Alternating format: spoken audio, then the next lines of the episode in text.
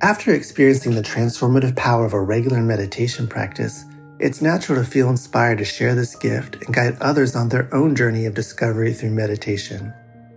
Join Buddhist teacher David Nichtern and Duncan Trussell, comedian and creator of the Netflix animated series The Midnight Gospel, for a free online event on Tuesday, May 7th at 6 p.m. Eastern Time. They'll discuss the profound practices of mindfulness in Dharma Moon's renowned mindfulness meditation teacher training program. Get certified by Dharma Moon to teach meditation, lead group practice sessions, and work with individual students. Visit dharmamoon.com slash be here now for more info and to reserve your spot for the free online event with David Nichtern and Duncan Trussell.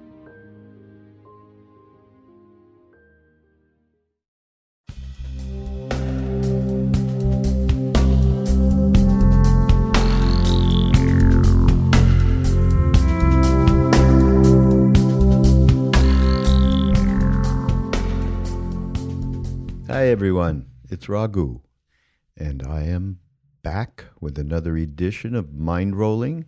I'm actually just back from India and um, doing my yatra thing over there. Maybe on another podcast, I will t- share the trip I had, which was extraordinary, as India usually is.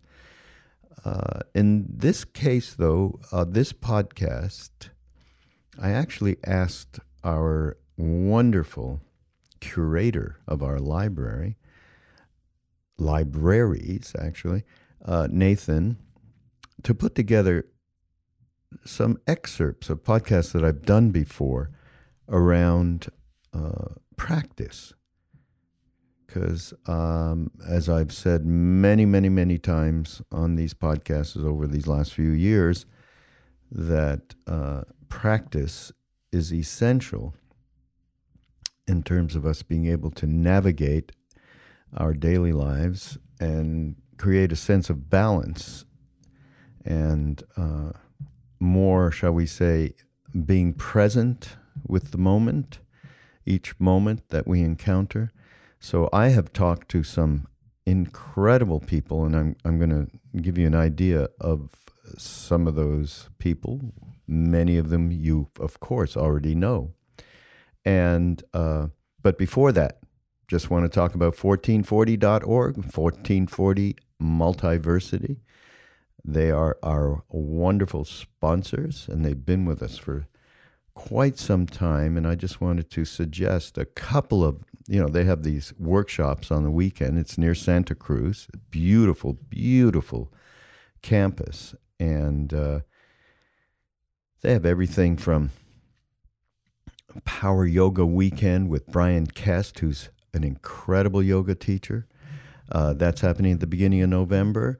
Uh, then they have The Art of Total Rest with Uma Dinsmore Tuli, practical tools designed to deepen your connection to an unlimited supply of lucid, brilliant ideas. Sounds fabulous.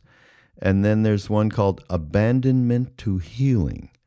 You know, uh, many of us have that within our karmic uh, uh, patterns. Uh, abandonment is certainly a fear. Uh, that, uh, as they say here, can be the root of emotional distress and self sabotage. So, um, there's a wonderful person named Susan Anderson that will guide uh, this particular uh, weekend workshop. So go to uh, 1440.org and take a look for yourselves and see if there isn't something there that meets your needs because they have such a wide variety. And uh, everything they do is completely in line with everything that uh, Love Serve Remember Foundation, Be Here Now Network, and Ram Dass represent. So we're super happy to continue this wonderful relationship with 1440. Uh, something else to just mention to you is uh, the online course that our wonderful Rachel Fisher has designed. It's a meditation course from Ram Dass called Alchemy of the Heart. And uh, just go to ramdass.org and you will see a banner at the top. Um, there's only a few more days to sign up through this weekend, um, the weekend that this podcast is coming out. And uh, it's all free, and take advantage of that. Some beautiful practice that Ram Dass introduces over four weeks. So I wanted to mention that. Now, onward to this particular podcast, and it has my some of my my own teachers and close friends uh, that I have uh, chatted with over the years, and uh, we've picked out some really important practices. And they're practices that include like perspective. It's not just, okay, here's a meditative practice it's a way of seeing things in a shift. It's a way of shifting how we see things. I think that's more uh, appropriate way of putting it. Um, so we've got Joseph Goldstein, we've got Trudy Goodman, we've got Loch Kelly, who's a, a mindfulness expert. We've got Roshi Joan Halifax. We've got Jack Kornfield, We've got Sharon Salzberg. So to me, it's the who's who of uh, mindfulness, meditation, and just plain old practical advice on how we can live a life in balance, which is one of my central themes on Mindrolling. So I'm pretty uh, stoked about this. And uh, I think it's a great offering. I, I, think we have a couple of podcasts that uh, we've chosen. Nathan has chosen various uh, excerpts that are really keyed into helping us day to day. So, uh, very happy about it. It's uh, essential, especially in these very difficult times that are going to get even more difficult next year, aren't they? Um, hopefully, we'll come out, uh, come into a place of more caring and a, a more kind place and uh, a more compassionate and loving place. Uh, I think we will. But here's these are things that we can do to help us get into that place. And once we do, then as Ram Dass says over and over, we just radiate that compassionate heart. So uh, enjoy this podcast, uh, and certainly please do take advantage of it and take advantage of that course. You just get in there. As I say, it's free. Just sign up, and uh, I think it will help. So between this podcast and that course, I think there's something there for everybody. So again, and this is Mindrolling on Be Here Now Network. Go to BeHereNowNetwork.com. We have a whole host of wonderful teachers and podcasters and thought leaders and uh, we're happy to present this and share it with you. We'll see you next week on Mindrolling. Um, we're back to reality a little bit, uh, getting real. Um, so uh, again, from from this uh, from Robert's book, the essence of living with reality is to continually, continually surrender to what is. Surrenders, of course, Mm-hmm. That's like merit. That's a, that's a bad right. term. Uh, yeah. You have already created your own personal universe with your karmas, and now you must live in it. Everyone who mm. has sown the wind will eventually reap the whirlwind. That's mm. kind of a cute line. However, most people try to ride out their karmic storms by barricading themselves inside psychological houses. No building, however weatherproof, can withstand every tornado, earthquake, flood, and conflagration. Almost everyone accordingly finds himself or herself existentially homeless one day or another. And I, mm-hmm. to me, this was a great, you know, succinctly putting what we do to ourselves uh, in in in relation to uh, not surrendering to what is and and um, and and not understanding all of the tendencies that we've developed, uh, just even in this lifetime. Never mind previous Mhm. lifetimes, which is a whole other thing. Um, so uh, I I wonder if you can't uh, address that, maybe in the way of some of the practices that you you've yourself used, and and what uh, you might suggest to to uh, students about the way that we do barricade ourselves uh, by uh, shying away from just being with the moment. Well, I think it's uh, it relates a lot to what we've been talking about. You know, um, I see it. I see it relating in two ways. That we barricade ourselves first in the very notion of self. You know that this there's someone, some substantial being inside who I am, and then we try to protect it or defend it or aggrandize it or satisfy it or gratify it and it's all revolving around this notion of i of some being and and that's the essential contraction. You know instead of the zero center we are living in the self center. Hmm. you know and that's our whole world revolves around this self center. Uh, and it's it's kind of interesting even in conventional language and understanding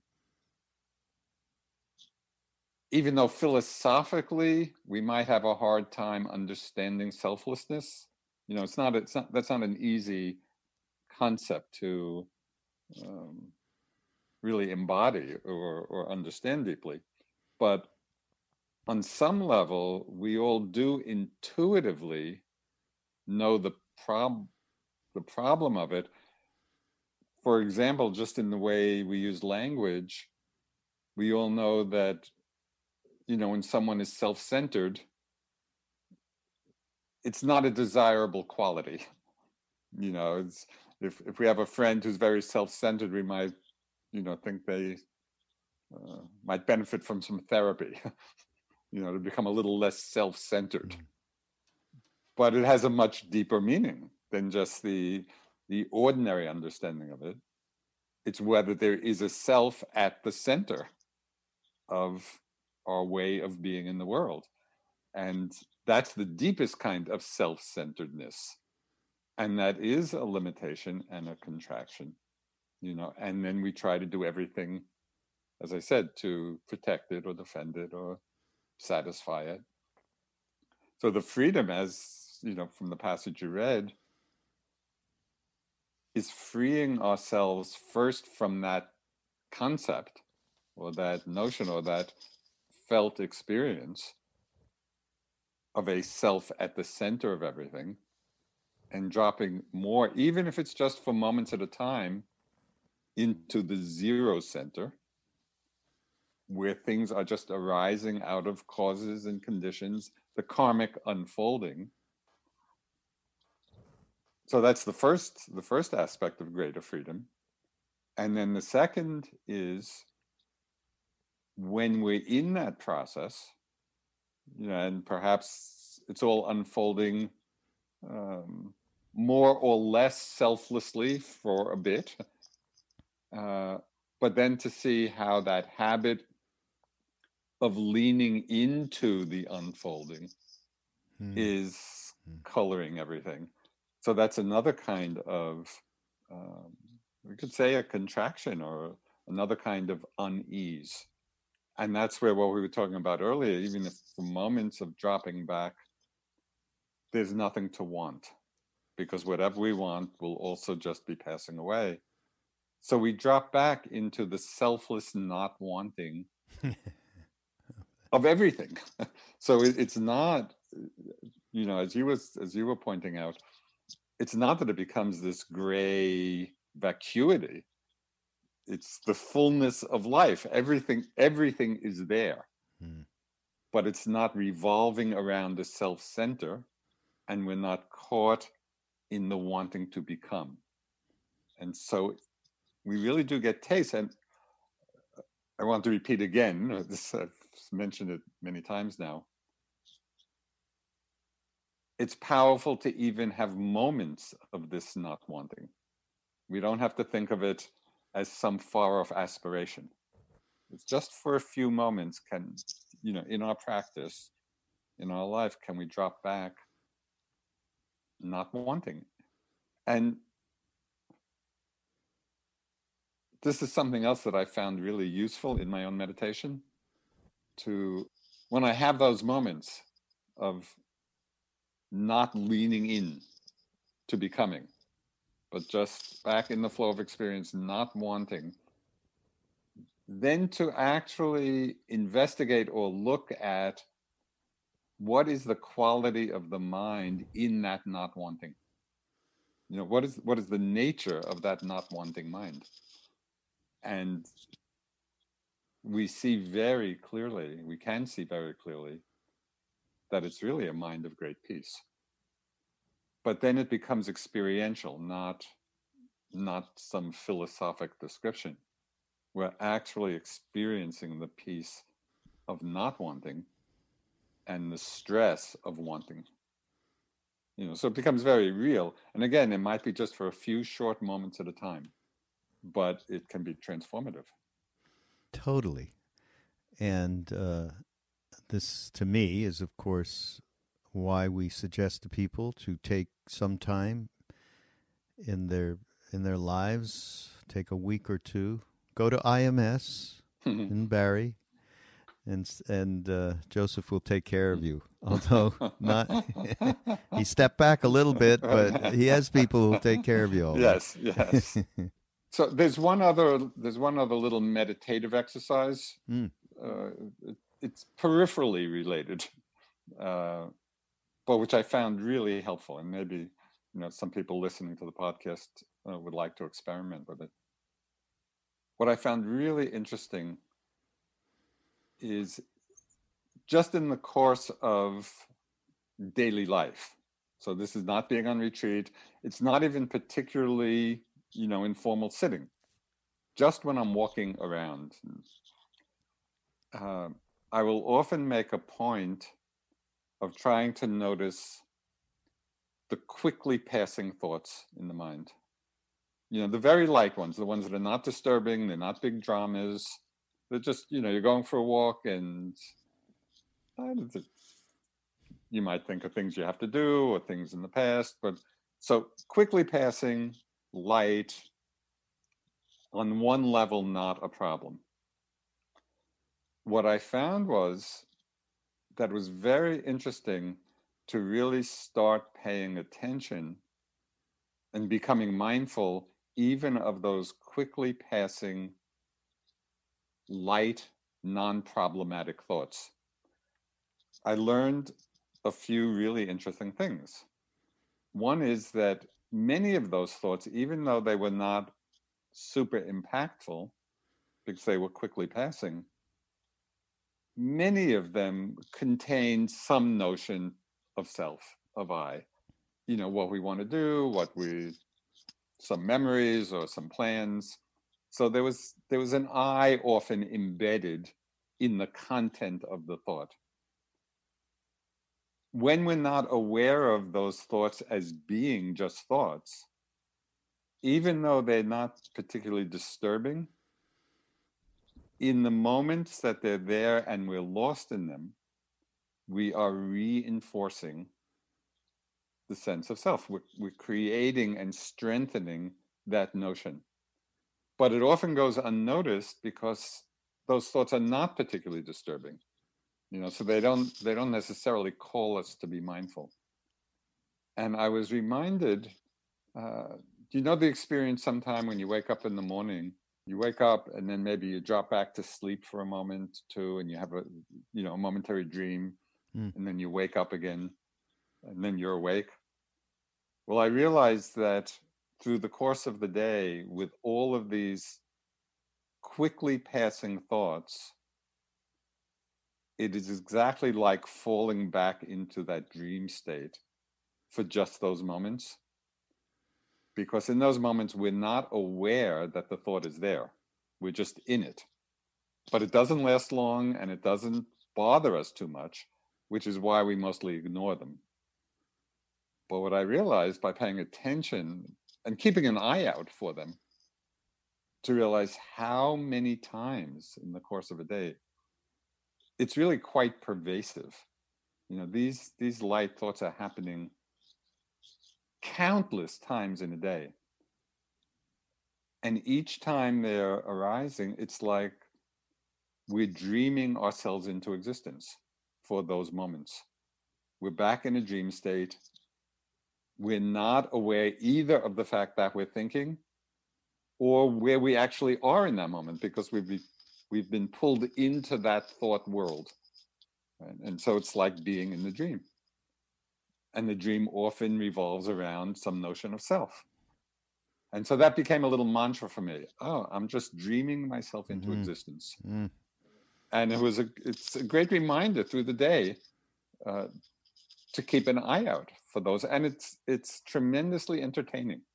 I, I love to do it because mm. it, it so reveals how much of the time we are lost in a dream, that we're not really awake to to the moment. Mm.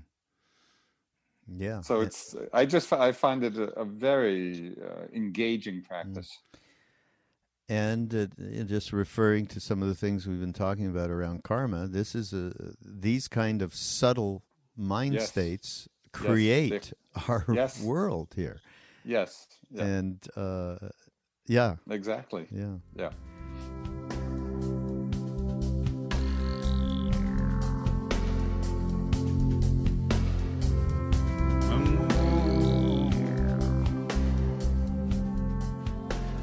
Now there was uh, our another friend. I think you quoted him. Uh, actually, I don't know him, but I know quite well who he is, and I think you're friendly with Norman Fischer, Zen teacher. Yes. Yeah. Yes. So, uh, I think you I believe this is his quote. Make practice your whole life. The core heart is our intention, and our under and understanding wisdom powers our formal meditation practice. So there's a way in which people think that. Um, actually, I was just watching something on on YouTube, uh, Facebook, which was Krishna Das is uh, in doing a European tour right now, and uh, and it was he had some kind of Q and A, and someone says, "Well, what do I do? You know, I've got my practice, and I'm." You know, doing whatever. And then I've got my family life and I'm trying to take care. How do, what do I do? There's two things. And Krishna said, I didn't think they are two things. And I thought that was a great response. And, and a lot of people have that issue around practice is one thing, but then living our day to day life is another thing. And I, so uh, if this came from Norman or you, whoever, but make practice your whole life and, and cultivating uh, you know that heart understanding that allows you to integrate and not think that they are in any way separate. Just talk about uh, cultivating practice yeah. as your, your no, life I as actually, practice. Yeah, I actually just did a whole um, a six week video course called "Everything Is Your Path," Oh, really? And oh. yeah, and I really I did that actually through Conscious too. You can still join it because um, we just started. Because this is so dear to my heart, you know, I had to find a way to make everything my path and to integrate practice with daily life. Because as I mentioned, I became a mom really young. Um, I wasn't off in ashrams and traveling through Asia in monasteries, practicing um, monastic, you know, in that beautiful container of intensive practice. And I had to carve out times and ways, and I was even a single mom. So I would have to trade with friends, or once, you know, sometimes friends like Jon and Myla Kabat-Zinn would take my daughter for a week so I could do an intensive really? Zen retreat for a week. Um, and what felt like a challenge and limitation in those days, I now see as a gift. And so I say this to those of you who have um, busy lives and aren't going to be able to go sit a three month meditation course or retreat. Take heart because in in that very uh, crucible or pressure cooker of the intensity of trying to balance work and family and all the things that we do, our relationship, our marriage, whatever it is, um, that in the in the effort to balance those things and to be mindful of where we get out of balance because things are constantly falling out of balance and to be able to carve out the time to do nothing. So radical and especially these days of you know constant connectivity and people companies making the decision that every email must be responded to within 10 minutes. Um, this you know in against the backdrop of all of that there's a bigger backdrop which is a backdrop of perfect balance. And that we connect with in our time of being quiet each day just feeling the harmonious activity of this body the fact that the organs and systems are all working together to sustain our life and consciousness, mm-hmm. being aware of what supports our life, the air we breathe, the sounds we hear, the um, earth that holds us up, um, gravity. you know, mm. just to really understand the Dharma in these everyday terms and see its functioning all day long. This, I'm not sure it can be done without some periods of formal practice each day, um, or at least each week, because uh, I've never tried to do that. But uh, mm-hmm.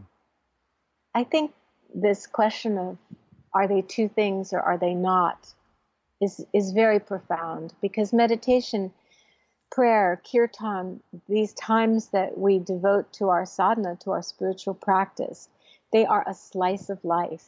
They're just a slice of life where we are um, not distracted by all the demands on us. It's a slice of life for self care, but it's not different or separate from the rest of our life any more than you know eating a meal is different and separate from getting ready for bed.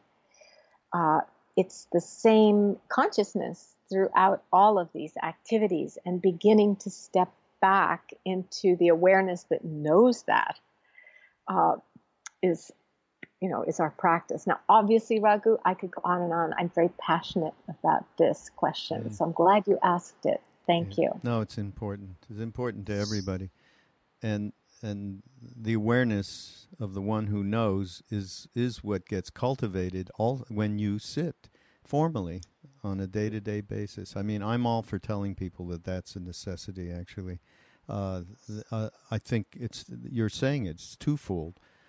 You know, one is just it's part of life, and it just do nothing for five minutes. Start there.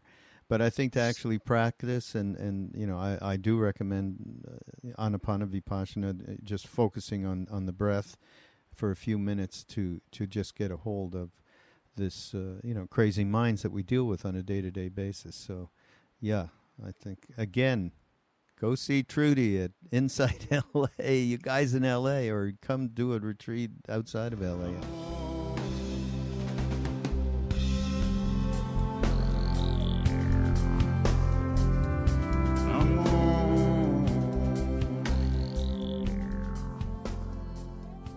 And there's one um, one thing that rang my bell was around uh, one practice that you recommend that you do, and we should uh, investigate here. I think, yeah. uh, which is the mind the gap, uh, which reminded yeah. me of yes. Trungpa Rinpoche, who yeah. did a very similar thing. So yeah, let's talk about because this this is now we got to get into okay what are the antidotes to mini me? That's right. There is something to do, even though yeah. I also know there's absolutely nothing to do. I've seen that with my own eyes. Yeah. Uh, but uh, there is something to do. Those uh, those things go together.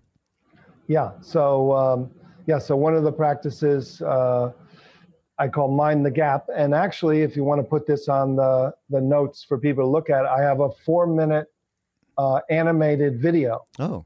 That I call um, that is exactly this practice uh, that's illustrated by an animator. Uh, it's called, um, I think, How to Find Peace of Mind in Four, four Minutes. so uh, basically, it's it's a classical practice from uh, Gampopa and a couple Oh, of other other um, where you look for the you start with being aware of thoughts which is kind of like a mindfulness of thoughts feelings sensations. Mm. and that's your first object. And then you become interested in all right so now i'm aware of thoughts are coming and going. So what's not coming and going? What is between the thoughts? Let's look into the space. Let's look into the gap and be just as interested in that. Um, and so the practice that I do that's in my book, but also I think I'd love if people would take a look at this YouTube. It's on YouTube.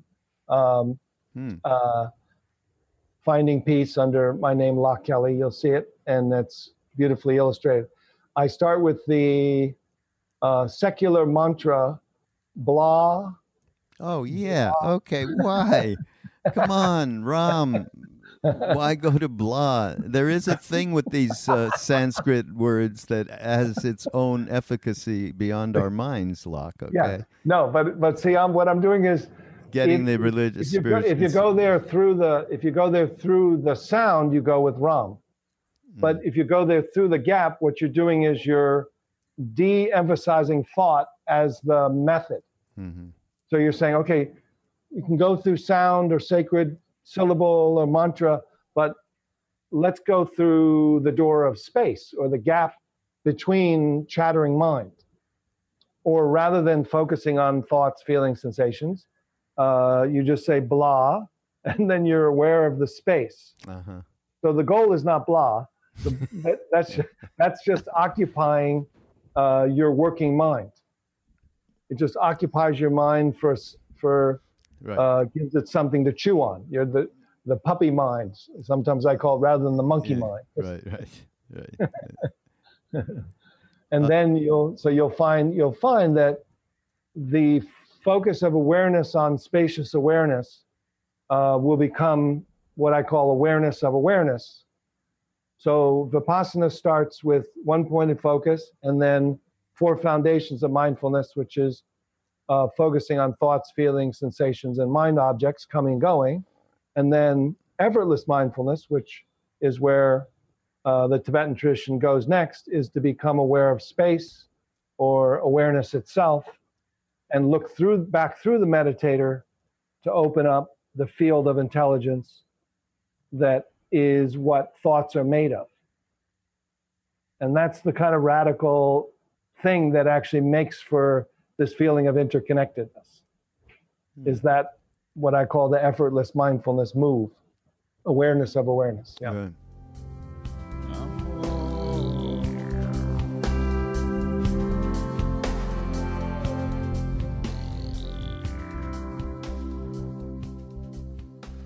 I would love for you to just briefly say to get to the point of having the courage to face internally and to allow yourself to be in a situation where you can encounter fear, etc., in, inside yourself.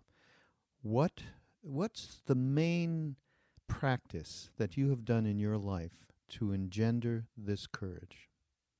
Raghu, I think it's not really just one practice. It's been a combination. And uh, one of those has been to develop attentional balance, to, you know, really be able to uh, bring my attention into a place of uh, stability and uh, to have it uh, be very grounded and inclusive. And that is one kind of mind training. Another is the cultivation of bodhicitta, the cultivation of a loving heart, of really seeing, you know, how much suffering there is in the world. And since I was little, I wanted to help. You know, I wanted to end suffering. I wanted to serve. And to have that sensibility constantly arising like, is this really going to serve here? Mm. Will this end suffering? And then the other has to do with um, engaging in, uh, you know, actions or living a life where, you know, I'm in the charnel ground a lot. Not, you know, I haven't uh, uh, sat down with the Trump voter yet. That's on my bucket list.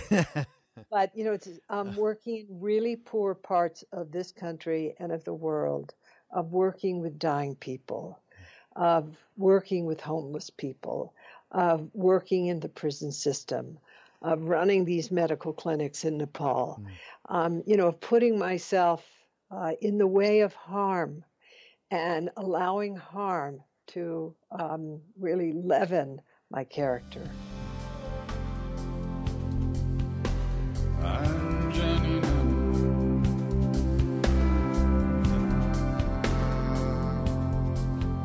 I have been doing some podcasts since the beginning of this year when the new administration ha- came into effect with many, Jack, many of our um, our friends that are part of the Be Here Now network, and of course your your your really close friends Sharon and Joseph in, in included, um, and uh, I so this is my opportunity to just get from you in in a personal way what you were going through when this the reality of what has happened happened the election and then since then some of the very, very tough news that we get on a day to day basis. And, uh, and much of what I'm was been relating with people has been about the anxiety, of course, the, the chaotic nature of, of these day to day reports, the uh, fear.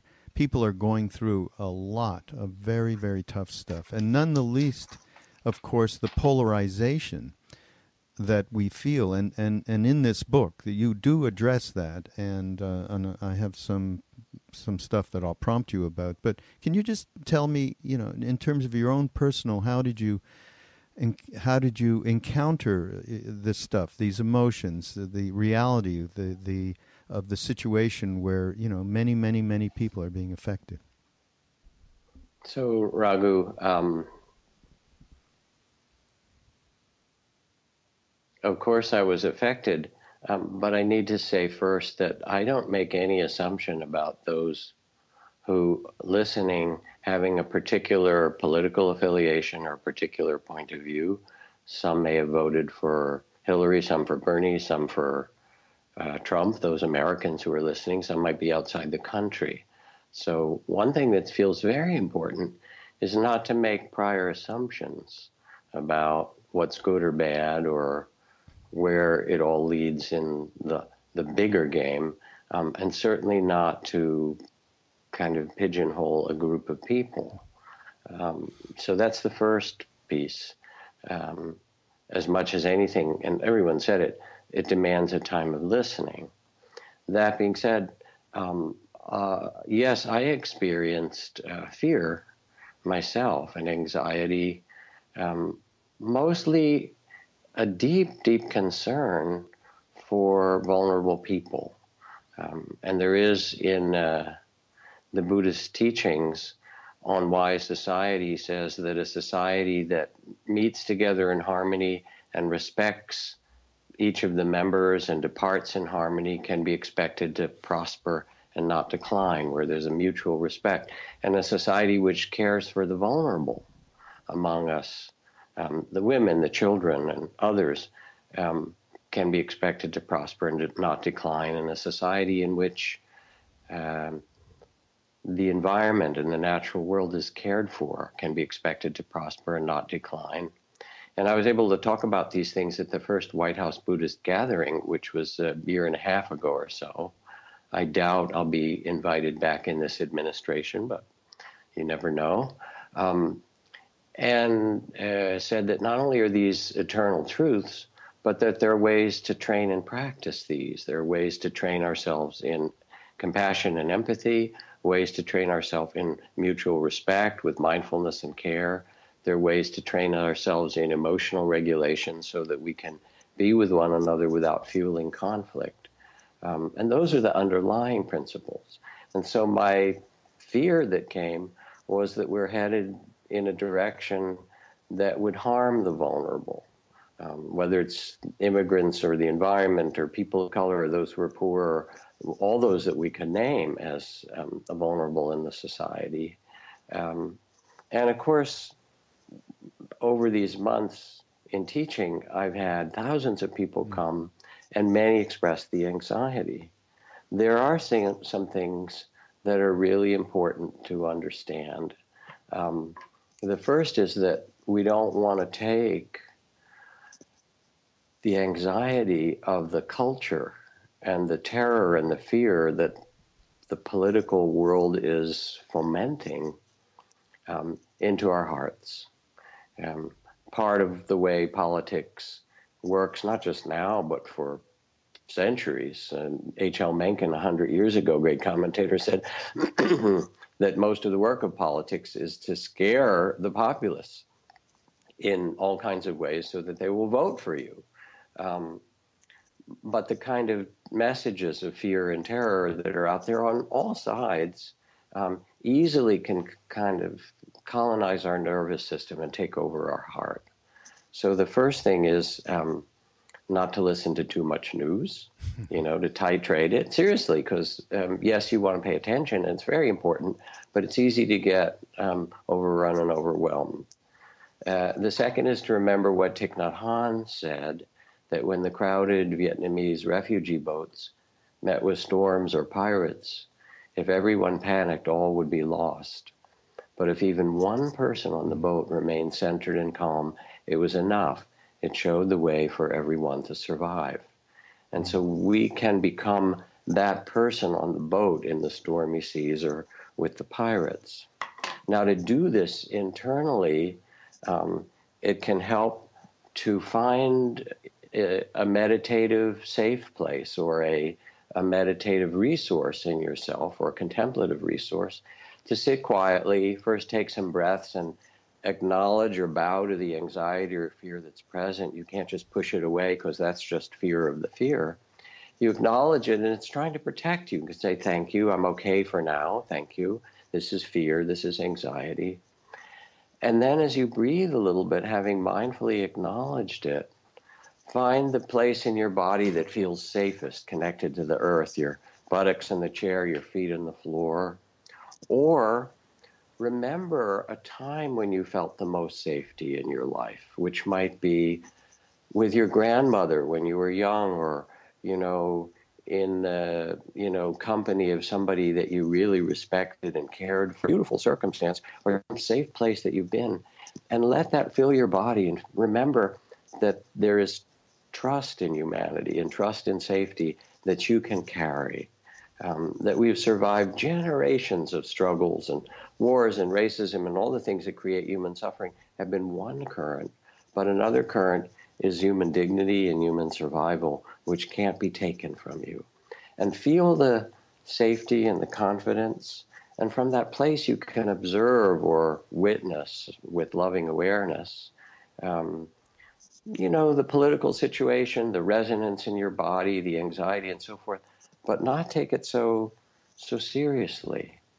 Or you can take the anxiety and the fear and inwardly make an altar and put on the altar Mother Mary or Solomon or Jesus or Kuan Yin or Buddha or whoever it is and say, all right, you hold this for now. You hold this, the concern and fear that I have, and hold the care for the environment and all the human beings and let me find a place of peace. And you carry this so that when those thoughts come, you can acknowledge them and say, all right, these are being held by Mother Mary, these are being held by Kuan Yin or Buddha. Um, and it allows your body to relax and come back to a, a place of center. And then you can sense, I can plant seeds. And, you know, you stretch out your arm and mend the part of the world that you can touch, or you go into the garden of life in Zen, they say there are only two things you sit and you sweep the garden, and it doesn't matter how big the garden is. That is, you quiet the mind and tend the heart, and then you get up and you sweep the garden of the world. So you sweep, or you plant your seeds, or you mend, whatever metaphor you like. You offer your peace, um, but you do it from a place of a quieter mind and a heart that has been uh, protected and tended in some way. Mm. And there are ways to tend to ourselves and tend to the earth and the things that we care about um, where we whip it up and we get into conflict with one another and we're afraid all the time and you know we or there are ways to stand up for what's right um, to care deeply um, but to do it from a place of greater presence and and um, spacious heart um, and that we become the vessel of peace in some way when I was walking one morning with Ajahn Chah, my teacher, out on Alms Round, um, we went by a field and there was a giant boulder in the middle of the field. And he said, Is that boulder heavy? and we said, Oh, yes. And he said, smiling, Not if you don't pick it up, you know. And there was something in the pith of that teaching mm. that it, it's healthy for us to see what we should be picking up and what we should allow to be the way that it is so that we can till the field or plant or whatever, but not necessarily carry the suffering mm. in an unhealthy way. Mm. Yeah.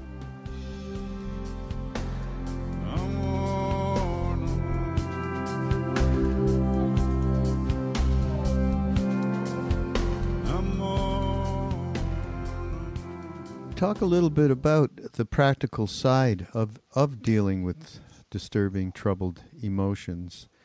And uh, obviously, uh, what we were talking about before in your comments around spaciousness and awareness, loving awareness, uh, go right to the point. But maybe just uh, you know a little bit more around the practicalities that people can engage with to uh, resolve. So there are a number of things that are important. Um, the first is to recognize that they're there and to acknowledge, almost again with loving awareness, with a bow, oh, this is trauma, this is anger, this is pain, this is grief, um, this is frustration, you know, this is overwhelm and anxiety. Um, so, first is to acknowledge them, and sometimes it's helpful even to name them in this very simple way anxious, fearful, um, angry, angry. The minute you name them, it's like you have the name of the dragon and it starts to give you a little power over it. And then you give some space to it. And you say, oh, this is like weather. It comes and it's powerful, but the loving awareness becomes the witness of it. However, if it's very powerful um, and it's connected to some deep trauma, um, you can get overwhelmed or re traumatized. So, as you approach the big, difficult emotions and traumas, part of what you want to do is to first get a stable ground, a sense of, again, connection in your body with the earth, or remembering, as I said, some place of safety or some relationship with your grandmother or grandfather or or a teacher or loved one or someone where you feel like this is well-being and I have this resource in me in this beautiful way.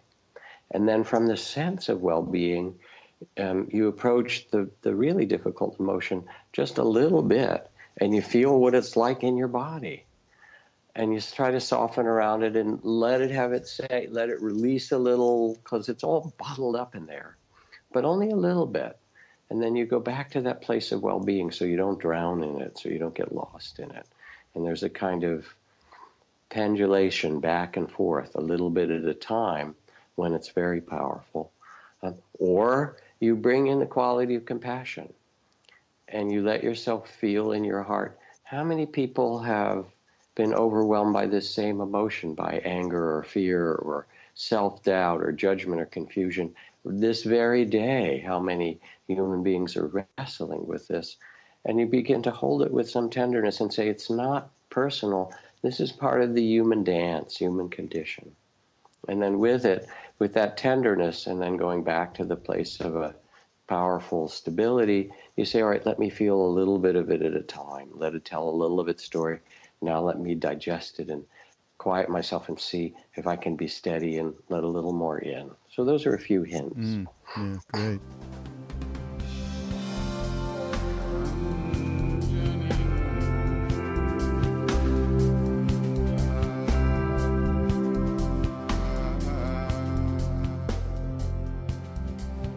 First question, and this is a question that uh, Terry, this is from Terry and Terry, um, I, I, can relate with uh, this question quite a bit. I have always had a very reactive temper and destructive anger problem, which has at times resulted in outbursts and behavior I wish I could undo, like me wanting to yell at my dogs right now for barking. I've reached the point where I clearly see the root of this anger and desire to control is based on deeply rooted fear and insecurity. Could you address techniques for dealing with this fear? Suppression obviously doesn't work, as it just comes out in totally inappropriate ways. How can I sit with or examine this anger and underlying fear without getting sucked into it and feeding it? Mm-hmm. Yeah, it's a great question. I think, yeah. I mean, in some ways, the gap that we're looking for um, is between what we're feeling and how we're behaving, because we feel what we feel. And uh, in any introspective process, we unearth a great deal of feeling usually. And of all kinds. And so learning how to be with it more skillfully, which is the heart of this question, is the point. Not making it go away, you know, or or wishing it could never come back or feeling like we failed. Because if we could have something like a a wave of rage, you know, come through us like the weather and not send that email, you know, or not lash out, or at least give it some time, uh, then that's a hugely successful outcome. Um, years ago, I read an article in the New York Times about one of the early, early pilot programs bringing mindfulness into the classroom. Now there's so many more, but this was pretty unusual then. And this was a fourth grade classroom in Oakland, and, and so it's like a nine or 10 year old kid, right? So the journalist asked him, What is mindfulness? And he said, Mindfulness means not hitting someone in the mouth. That's what mindfulness means.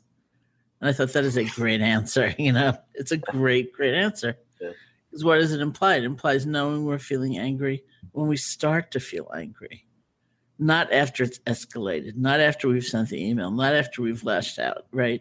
But as it's beginning. So we learn how to be that much in touch with our bodies, with, you know, with unspoken emotion. And it also implies a certain balanced relationship with the anger, because if we fall into every feeling, if we get uncentered all the time, uh, if we get overwhelmed all the time, we'll hit a lot of people in the mouth because life could be very frustrating. But at the same time, you know, this is part of the question. If we hate what we're feeling and we, we're afraid of it and we try to repress it, that doesn't work either. We just get tighter and tighter and tighter, and then we explode. So to be able to hang in there and say, this is anger. What does anger feel like? Actually take some interest in it uh, is revolutionary. And that's what we practice every time we're sitting and the anger comes up and then we lose it, but we have to begin again. Uh, and over time, you really do build that kind of confidence, and that ability, not just to do it on the cushion, you know, but but to do it in life. Yeah. You know, and you talk about. There's one thing you talk about. Uh, I want to add here, uh, which is uh, you've named the add-on.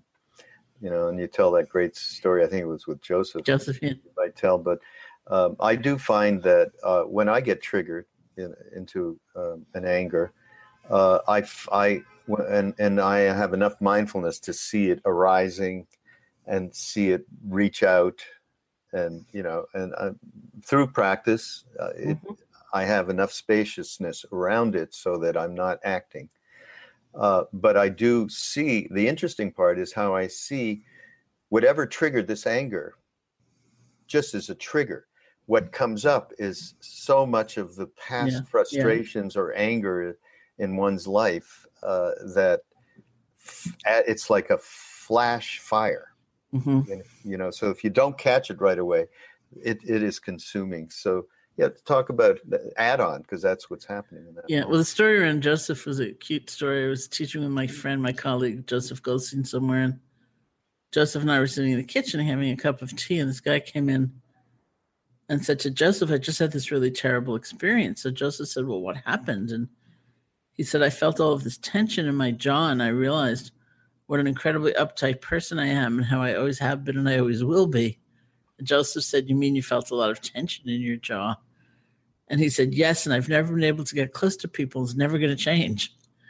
And Joseph said, You mean you felt a lot of tension in here, I was kind of watching them go back and forth and back and forth. And eh. finally, Joseph said something like, Why are you adding a miserable self image to a painful experience? It's like genuinely painful to feel all that tension in your jaw, but now you're going to be alone for the rest of your life, right? So, um, we look for the add-ons. That's one of the ways we define mindfulness. It's like we look for the add-ons and see if we can relinquish the add-ons and just be with our direct experience. And that gives us room to explore. Like anger is really interesting because it tends to be a very complex feeling. Like if you're not freaking out about it and you're not plotting revenge, you know, but you're sitting there almost like saying, What is anger? What does anger feel like? You see, and you watch the anger movie, you know, often you will see fear and you'll see sadness. And um, in Tibetan Buddhism, they say anger is what we pick up when we feel weak because we think it's going to make us strong. So you almost always see a kind of helplessness in there. It's like you don't know what to do. So, you know, um, so the positive part of the anger is the energy, but the the damaging parts are very strong. So that's another thing we do. Instead of calling it bad or wrong or terrible, as you look at your own anger, reframe that and call it a state of suffering. Like hmm. this is a painful state, and and that will change things as well. Hmm. Great.